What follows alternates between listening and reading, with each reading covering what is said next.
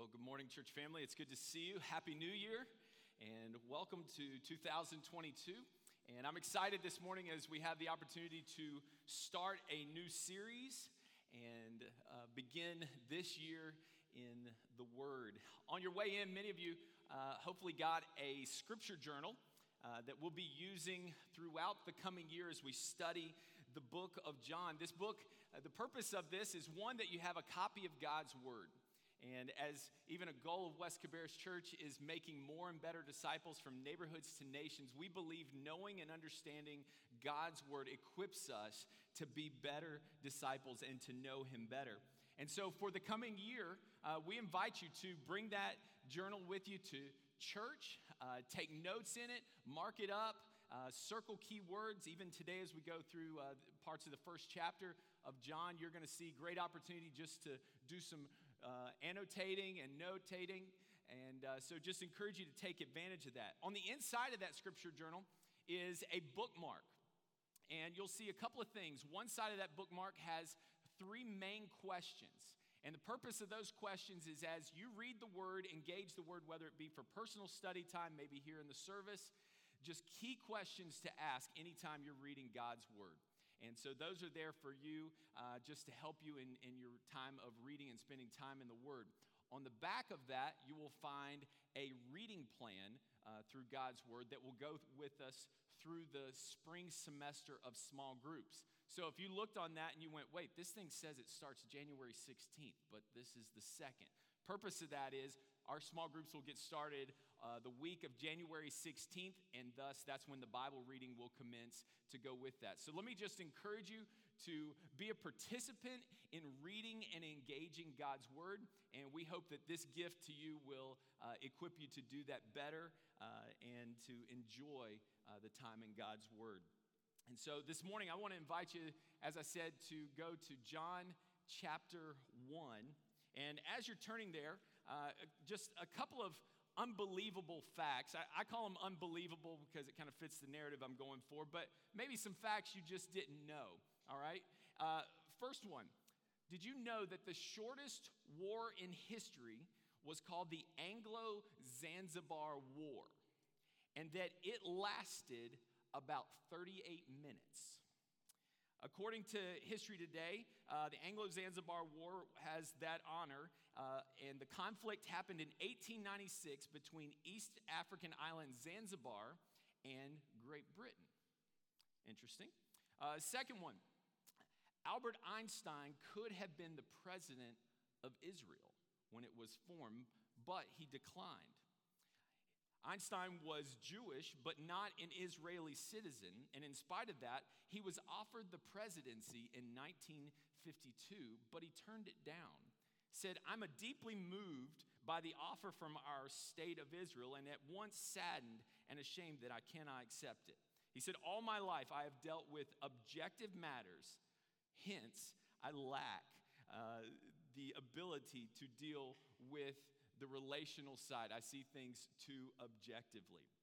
So, whether you see those and uh, you find those unbelievable, or I just helped increase your family trivia knowledge, either way, um, you've got a couple more things. But one of the things that, as we start this series, we've titled Believe and Live. And the facts always support what we're going to believe, right? And what we're going to see from the book of John is the very purpose for which he wrote the book. And just getting started, you'll see it show up on the screen. Let me read for you John chapter 20, verses 30 and 31. And we'll find our purpose. And it says, Now Jesus did many other signs in the presence of the disciples, which are not written in this book. But these are written so that you may believe that Jesus is the Christ, the Son of God, and that by believing you may have life in his name. He said, Some stories are not included, but I've put these in so that you would believe Jesus is the Christ and believe.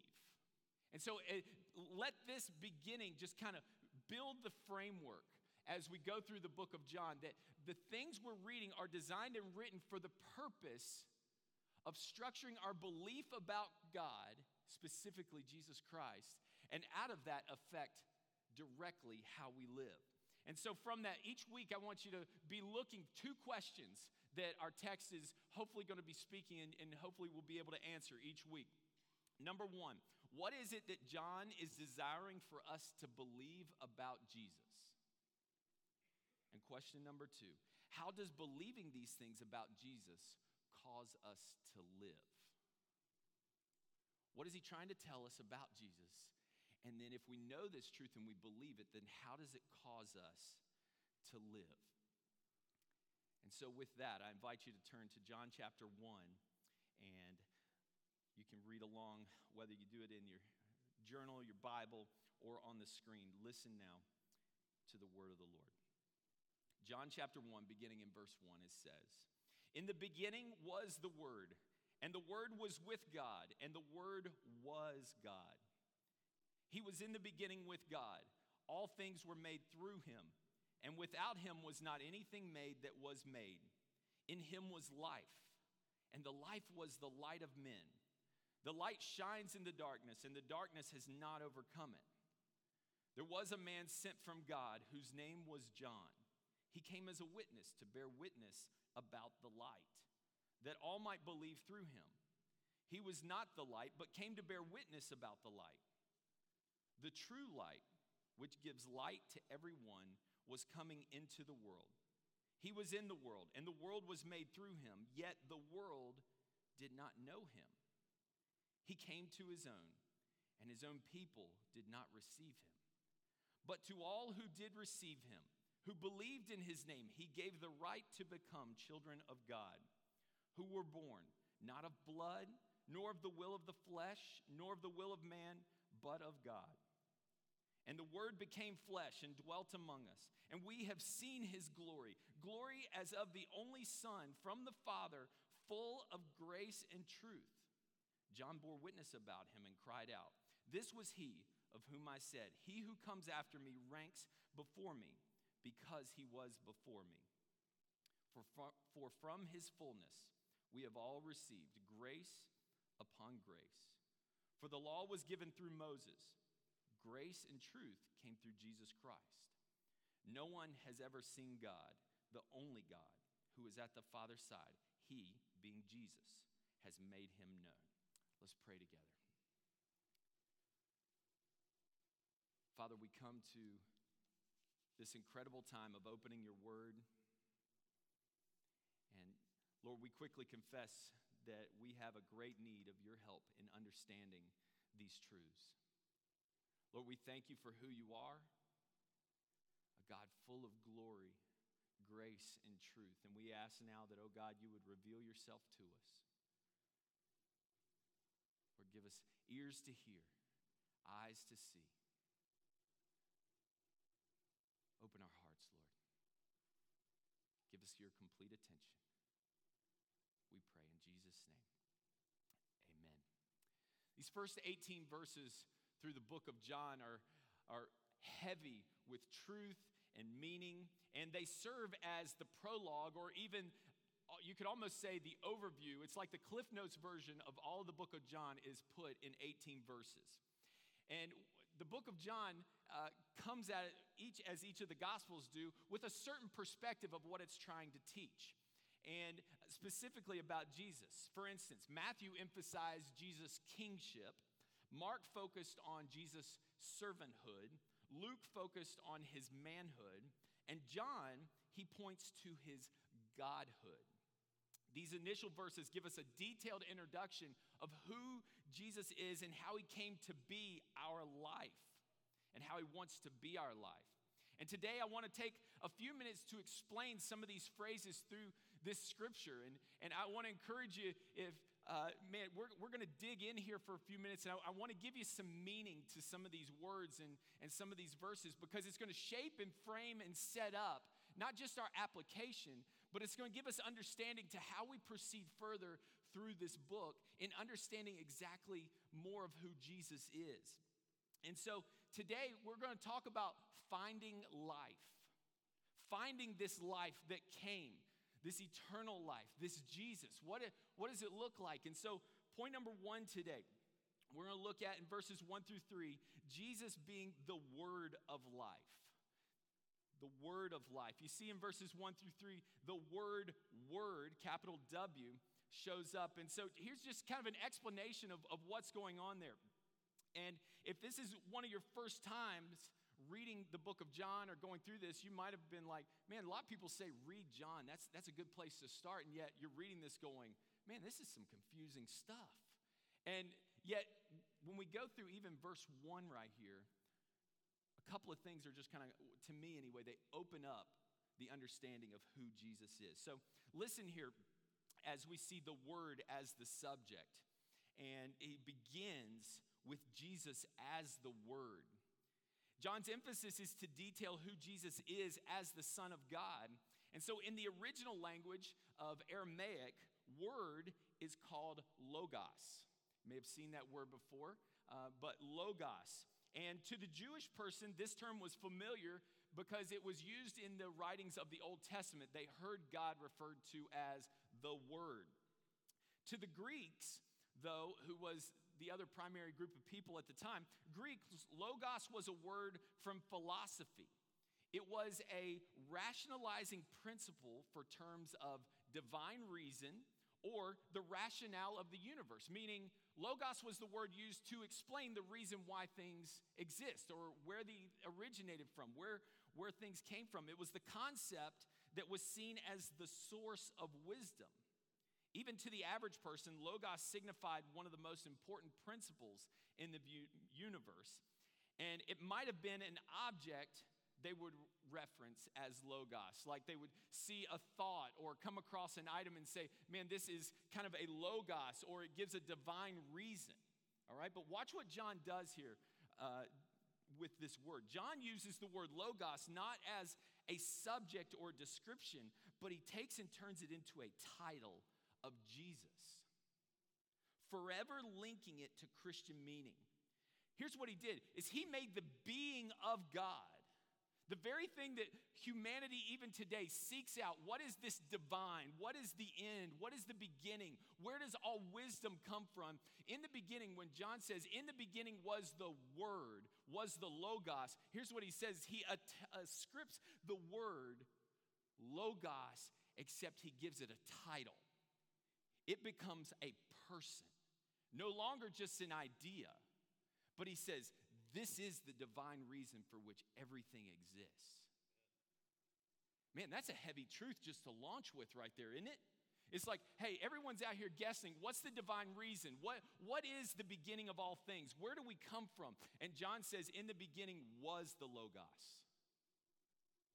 Now, instantly, sitting here, this, this has to grab our attention because we have to answer the question do we believe right up front Jesus to be the beginning and the ending of all things?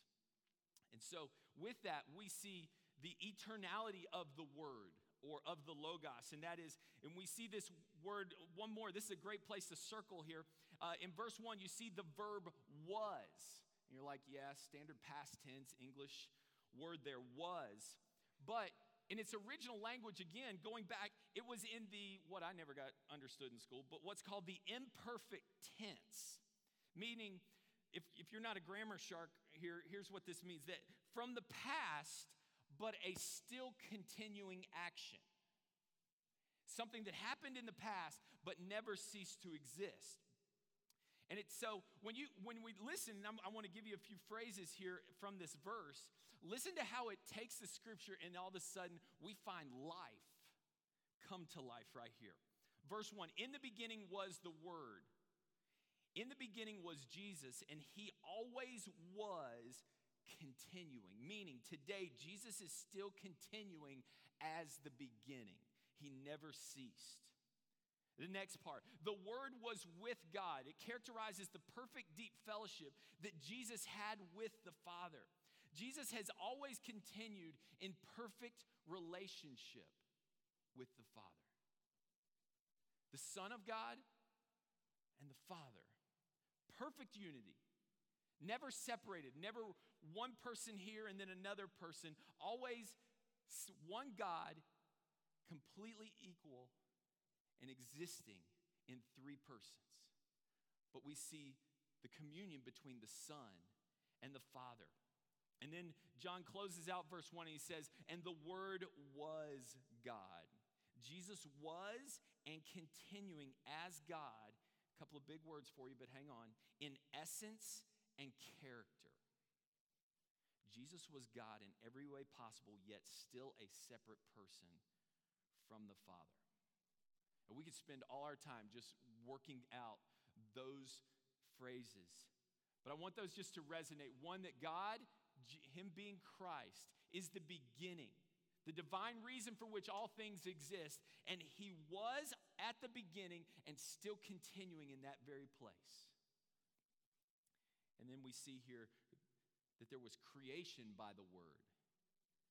Verse 3 expresses Jesus as the creator of the universe. And this statement opens the doors for the rest of the New Testament that express Jesus as the active participant in creation. Him being Jesus present at creation Genesis 1 1. Listen to Colossians 1 16 that says, For by him all things were created things in heaven and on earth, visible and invisible, whether thrones, powers, rulers, or authorities, all things were created by him, being Jesus, and for him. Creation holds foundational truths for us as Christians. Why? Because John could scarcely say it any better than the end of verse 3 For without him was not anything made that was made. Stay with me right here as we talk about creation for a second. From molecules to galaxy, only the God who made all things can redeem all things. Jesus was not a created being because he, he is the creator. Creation is the beginning point of the gospel. So, John begins by revealing that life can be found in Jesus, who is the Word or the divine reason of all things. These are life changing truths to know. But there's such a deeper reality of Jesus than John introduces us to here, and that's point number two. Jesus is the light of life. The themes of life and light are common throughout the book of John. Just as Jesus is the creator of all life, he is the existence of the very life he gives. Take a look at verses 4 and 5 again. He says, In him was life, and the life was the light of men.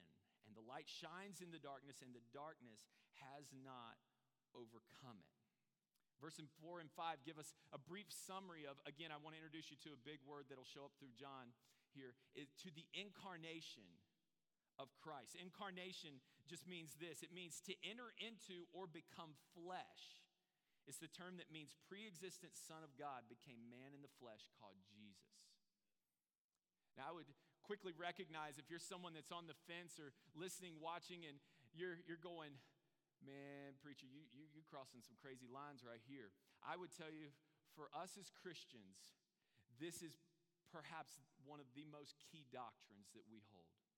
That the Word of God took on flesh and came. We just celebrated it in the birth of Christ in Christmas. But the truth of that if that changes, if we lose the reality of Jesus being the fleshly version of Almighty God, if we lose that, then we never get to Calvary and see the sacrifice of the Son of God. So the incarnation is not just a term, it is something that holds profound truth and meaning even to us. So we carry this on. Verse 4, he says, In him was life. Jesus was not a, listen to this, he was not a consumer of life as a human, but was self existent in the being of life. He didn't require food, he took it on as a human, but in the form of God, he is the source of life. Foundational to understand that God is not pulling life from a source that is in himself, he is the source of life. There was nothing before God. He is the source. And he says at the end of verse 4, he, the life was the light of men. We know that Jesus, Almighty God, is the giver of physical life. But in the book of John, what we're going to see is John is referring to spiritual life and its connection to spiritual light. The true light that imparts light to every man was coming into the dark world. Now we need to go back to Genesis once again. It was, it was the fall of man in the Garden of Eden that brought darkness and sin to God's perfect light in creation. And Jesus came to bring light to our darkened hearts. The images of light and darkness are carried throughout Scripture. We see that, we understand that. And on an intellectual level, light refers to truth. See that in Psalm 119, 105. And light refers to the darkness to light. The reference to that you can find in Romans 2:19. But morally, light refers to holiness. 2 Corinthians 6:14 and Proverbs 4:19 show us that darkness refers to sin. I promise I'm going to get out of terms and stuff here in a second. We're going to start kind of speaking more application. Hang with me just a couple more minutes. But we find verse 5 teaches us something that we know with our physical eyes. Physical darkness does not overcome light. There can be more darkness and light, so things can be dimmer, but light is what does the expelling of darkness. It is only when we cut off the light that the darkness is able to grow. There, just think on that for just a moment. It's not that there would be so much darkness it would consume the light. No, it's that the light has to be extinguished. In fact, we know the opposite to be true. The darker it becomes, the brighter even the smallest light becomes. So, practically, we see this played out in our own lives. Have you ever wondered why you come to places in your own life and you live in sin and even become come to the place of being comfortable in sin? Like, how can it be You're, you recognize, even could sit here now and go, I'm aware of sin in my life and I've confessed before God, and yet somehow I cannot peel away from this. And yet, I would say there is even a hint of knowledge there that even steps in, though, that where you are is not good with God, but you have reconciled your thoughts or actions to be okay in some way. And the only way to live and exist in such sin is we start cutting off the source of light. Or, may I say, we start ignoring the light, meaning God's word, the truth. We start stepping back from that and go, Yes, I know that, but I disconnect and instead of pursue sin. Listen further here. Uh, just illustration here, talking about the effects of light deprivation. This is just a, a psychologist uh, tells us that one of the most difficult conditions a person can be forced to bear is light deprivation. Darkness, in fact, is often used in military captivity or penal institutions uh, to break down an individual's self of or sense of self. And once a person becomes disoriented, once they lose a sense of where they are and what it is that lurks in the dark around them, or where the next crevice or wall or attack may be come from, once they can no longer feel in control of their physical surroundings, listen to this a person loses a sense of self. Every shred of self confidence shrivels. The giant within them falls and they become whimpering prey of the unknown, he says. The natural instinct, instinct to be combat, combative is paralyzed by fear.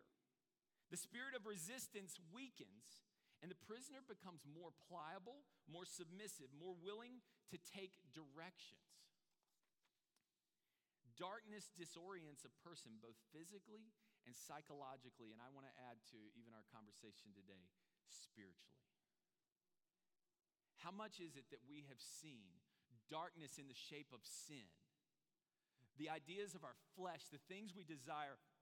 And yet, what happens when we kind of tinker in those worlds or, the farther down those holes of sin that we found ourselves, what does it do? The darkness begins to close in. And it takes away what? It starts stripping away the ability to combat spiritually and to go, no, I must resist. I can fight this. Instead, what does the brain even begin to do? And it resonates with our heart. Is it begins to get in there and tinker and go, no, you can't. You're not enough. This is going to help you get through. Don't you feel the misery you are without this? And the darkness just begins to creep as it suffocates the light out. Don't we feel that? We sense that. And yet, we step back into the truth of our word here. And we see the evil one uses spiritual light, deprivation to weaken our senses. And you may think it seems as though the darkness is winning and closing in the gaps of the light. And the same was felt even in the days of the gospel writers. There had been 400 years of silence from God, but the darkness was getting ready to take its greatest defeat yet. We see how the light would forever overcome the darkness in verses 9 through 13 when the true light appears. Jesus came as our true light. The use of the word true is another term that is specific to most of John's writing. True meaning that which has not only the name and semblance, but the real nature that goes with the name. Hear that again. Not just the name and semblance of the name, but the actual nature that goes with that name. Jesus was not a picture of the Father, but he bore the very name and nature of God. He wasn't a light in the darkness, but was the genuine, true God that came in the form of his creation. He wasn't just the light in the darkness, he was the light that overcame the darkness by coming into this world as the Savior of its creation. Perhaps you even know this part of the story sitting here in this place or other churches or reading in your time in the Word. But I want to ask you again to hear this message right here with a fresh ear. It was the Creator that came into His creation. But the world that He made and gave life to did not know Him. Jesus came for humanity, but also to his own people. Even the chosen nation of Israel said his own people, the nation of Israel, did not know him. And we see even in verse 11 that his own didn't receive him. He even looked at the people of Israel and referred to them as a stiff necked people that rejected their Savior. And if we stopped here, we would see this, it seems like a tragedy of just epic proportions. Is building the Savior, the Creator, shows up to redeem it all, and they reject Him. However, again, He's setting the scene when the light would shine the brightest the coming of Christ. And then see the hope of verse 12. Let me read it to us all again. He says, But to all who did receive Him, who believed in his name, he gave the right to become children of God. Man, that, that phrase, let me caution you from dismissing the phrase children of God as church speak or just language we use and go, Pastor, I've heard this, but man, I've never really felt this, you know, child of God thing. What, what is that? And, and yet it is that we have already illustrated the darkness that is so prevalent at work in us. This verse is telling us a way of escape that binds our life to the true light. Are you here today and find yourself overcome with darkness and going, I'm struggling to overcome sin, to find Jesus as Lord? Then he says, attach yourself to the true light to recognize, pursue the light, not just because you're going, well, I'm looking for the emotion. I, I need a sense of feeling and being. No, he's saying, John is saying, see the truth, see the facts, believe, hold fast. Watch and see. Let it, the truth affect how you live. Not just waiting on, ah, that feels better. No, but in the moment, be combative against the darkness and say, No, I'll hold to the true light. That's what a child of God is, is one that is bought with the blood of Jesus and that is attached to the true light. It's not bound to the darkness, but in fact is set free. And this happens through receiving the light, meaning don't reject him as his own did, but believe in Jesus. Believing means to recognize that you are a sinner, that I am a sinner, and to repent. It means to receive Jesus as Lord. The salvation in Christ is, is, is not attainable by our own blood, the will of our flesh, or the will of man, as verse 13 tells us. You can't get salvation because of your ethnic or racial heritage, by your personal desires, or any man made system. Salvation is from God and through his son, Jesus. Man, we need to hear that truth right now because we are grasping for hope and truth in a world around us when it lies in the truth of Christ before us. That according to the scripture, you cannot be born into salvation, be good enough, or even, man, and this hurts to say, but even have enough positive intentions that at the end of the day, Almighty God looks upon your life and says, Yeah, that was good enough. It's all filthy rags at the end. No. We must attach to the true light. We must repent of the darkness and run to the light. I can't think of any greater way, even as we start a new year and consider even a new series before us, than to believe and hold fast as a church and as the people of God that say, I will hold fast to the truth of Almighty God, that He sent His Son Jesus to be the light of the world. This isn't a message of depression or loss, but one of great hope and answers to our deepest need. And many have, of us have our reasons for struggling in our faith or even not trusting Jesus. Most would even say, hey, if God would show himself visually before me, then, then I would believe. And yet, when we read verse 14 and we come back to that word incarnation, we see that the Logos did just that. It became flesh and it dwelt among us. See, when you're in the dark and searching for life, where do you go? To find life, you run toward the light. I pray today in your search for life and purpose, look to Jesus, who's that light of life. But when we come to the word becoming flesh, being revealed as the glory of the Father and the fullness of grace, we come to point number three, and that is Jesus is the grace of life. He's the grace of life. Look, again, we start our study through verse 14. And to get a decent glimpse and understanding of this word grace, you have to step back and first gain an understanding of sin. Because if you don't understand sin, then there's no need for grace. When we look back, again, going back, it's amazing. The gospel begins in Genesis 1. We see the Garden of Eden, the physical perfection of creation. But look even deeper, and you'll find that there was also social, emotional, and spiritual perfection as well. Adam and Eve's relationship with themselves and between God was such that there was no shame or even a reason to hide. Imagine this they had the perfect marriage with a perfect unity between the Creator and His creation.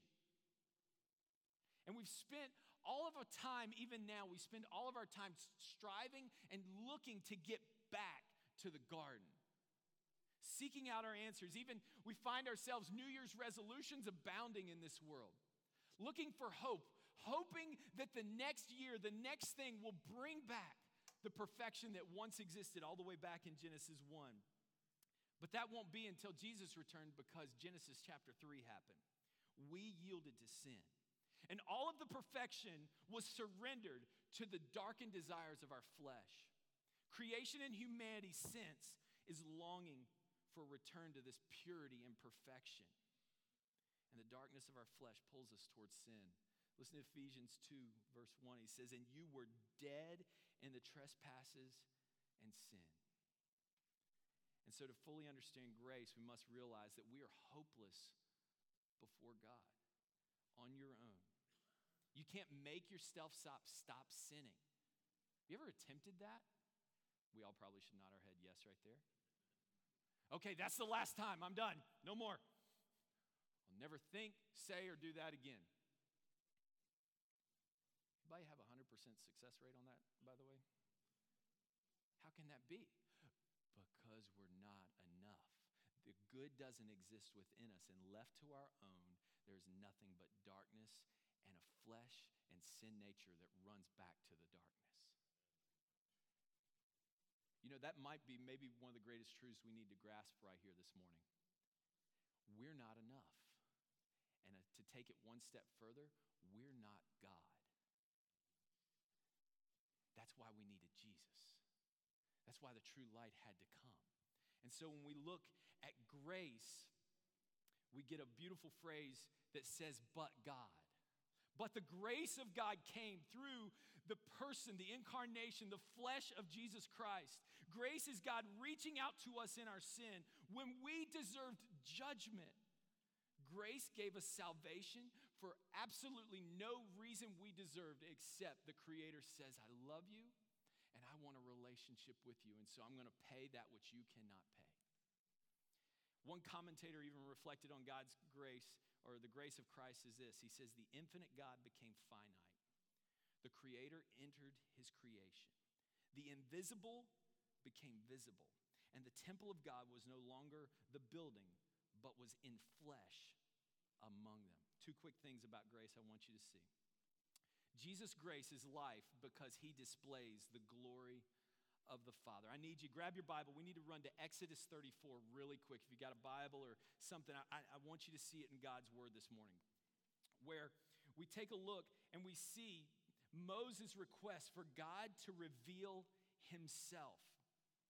And, and just to set us up, uh, God has directed Moses to lead the people of Israel away from Mount Sinai, but Moses is questioning whom God will give him as a guide.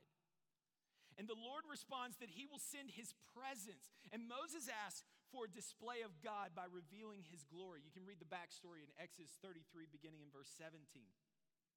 But just to give us the quick notes here, the Lord agrees, though, as Moses says, Lord, we will not go if you don't go with us. And then he asks, he says, Lord, that you would reveal your glory to us. And the Lord You'll notice in your Bible it's capitalized O R D, meaning Yahweh, the name of God Himself, agrees to reveal His back, only His back to Moses, only once. And then upon that, He's going to shield him in the cleft or a crack of a rock, so only this little bit of a light can go through. And He's going to cover His eyes because God says, You cannot look upon my face. No one can see my face. But, but, but upon declaring His name, Moses could catch a glimpse of God's back. Now look at verses 6 and 7 in Exodus 34. Listen to the word of to God himself speak. He says, "The Lord passed before him and proclaimed." Here he is, God saying, "Here's who I am. The Lord, the Lord, a God merciful and gracious, slow to anger, and abounding in steadfast love and faithfulness, keeping steadfast love for thousands, forgiving iniquity and transgression and sin." But who will by no means clear the guilty. The same words, flip back over to John there, the same words that God describes his name with are the same ones that John uses for Jesus. You see what just happened? Listen, the same Lord that gave his presence among his people in Exodus, the Yahweh that stepped into that place, is now come in flesh through Jesus. Can't we see right here? Jesus is not the next best thing, He is the Almighty Yahweh. He is the full glory of God, the very one that Moses could not look upon but catch just a glimpse of the back. The purity and holiness became incarnate, came to earth, veiled in human flesh because we couldn't bear to look upon the full glory. And so we see the second part Jesus' grace is life because he exemplifies the love and truth that are in God. The very same glory, the faithfulness, the love, the grace upon grace shows up at the end of verse 14 says, We have seen his glory, glory as of the only Son from the Father, full of grace and truth. In the Old Testament, God gave his presence as a guide and the law to reveal our sin. The list of things saying, don't do this, that's sin. It was that we would recognize sin. In Jesus, the presence of God came to live and dwell among us and to be our sacrifice before the Father. Jesus' sacrifice allows the glory or the presence of God to go from, listen to this, to go from the people to being inside the people. Is Jesus' display of ultimate grace in salvation that makes the Lord accessible to us. Not just in a temple, not through a priest. The veil of the temple was torn. Take a moment and consider how the Lord has extended to you grace upon grace. Reason upon reason that in your darkness you weren't left. There was hope. There's been blessing brought. There's been reminder again. Oh, if you're sitting here lost today or watching, I pray you would hear this that within yourself there is not reasoning ability to consider the salvation of God, but that the grace of God would once again present himself before you and say, Oh, see and believe. That's the truth of Christ. Listen, look at Exodus again. He says, A God merciful and gracious, He's slow to anger. Not, Yes, there's a God of judgment that is there, but look who he is. God gracious, slow to anger, and abounding in steadfast love and faithfulness, keeping steadfast love for thousands, forgiving iniquity, transgression, and sin. It is the grace of God that continually tugs at our hearts to see the reality of who Jesus is. Oh, church family, I ask, how can we resist so great a word? How can we resist so great a light that would come in the middle of the darkness? And how can we sit and resist so great a grace? It is Jesus on display. And then finally, imagine just a scenario in which you, you are lost in a forest. It's a cloudy night. The moon cannot give you its light. You don't have your smartphone to be used as a flashlight. It's so dark that you can't even see the hand in front of your face. There's simply no light to be found. And as you're wandering through the dark forest, you've now traveled so far that you've forgotten which direction you have come from. Suddenly, off in the distance, appears a man making his way through the forest with his flashlight. Knowing that he may be able to help, you carefully make your way to him. And upon meeting the man with the flashlight, he instructs you that he is very familiar with the forest and he is able to help you navigate out of the forest back to your house. But all you need to do is follow him as he shines his light for you to see. And the question today is will you follow this man who gives you such light? In the middle of our darkness and our wandering, and screaming for purpose and going, Where's the hope? I want to feel better. How, where is it? Where is the, the need? Where is, where is it that fills the emptiness? And right here in the book of John today, we have before us the life that we're seeking. And his name is Jesus. If you're an unsaved sinner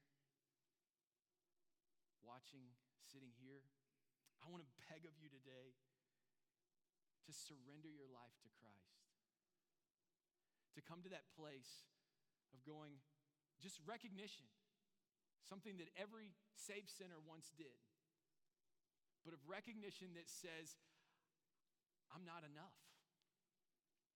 And the darkness is greater than me on my own. But there's a light. You can come to Jesus by repenting of your sins and believing that He is the Lord Jesus Christ who died on a cross for your sin and confess that He is Lord. And He will save you. I encourage you to find your life today in Christ. If you're a saved sinner, I beg of you today to repent where sin is present and recognize there is no finish line this side of eternity. We are all in a daily battle of finding our life daily and consistently in Christ. Amen? This is not an easy time to walk and live as a believer. But yet, see the hope that we have the opportunity of the true light and finding life in the Word, the very beginning, the Logos, who has given us grace upon grace to see His Son, Jesus Christ. Let's pray together.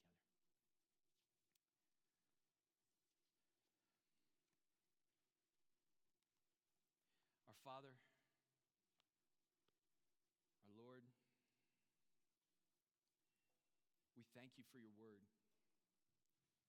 We recognize, oh God, that you are our truth, our light. And God, we even in this place, thanks to your word, recognize that, Father, we're not capable of finding life on our own. And so, God, we say thank you for becoming life in the form of Jesus Christ and living as our sacrifice.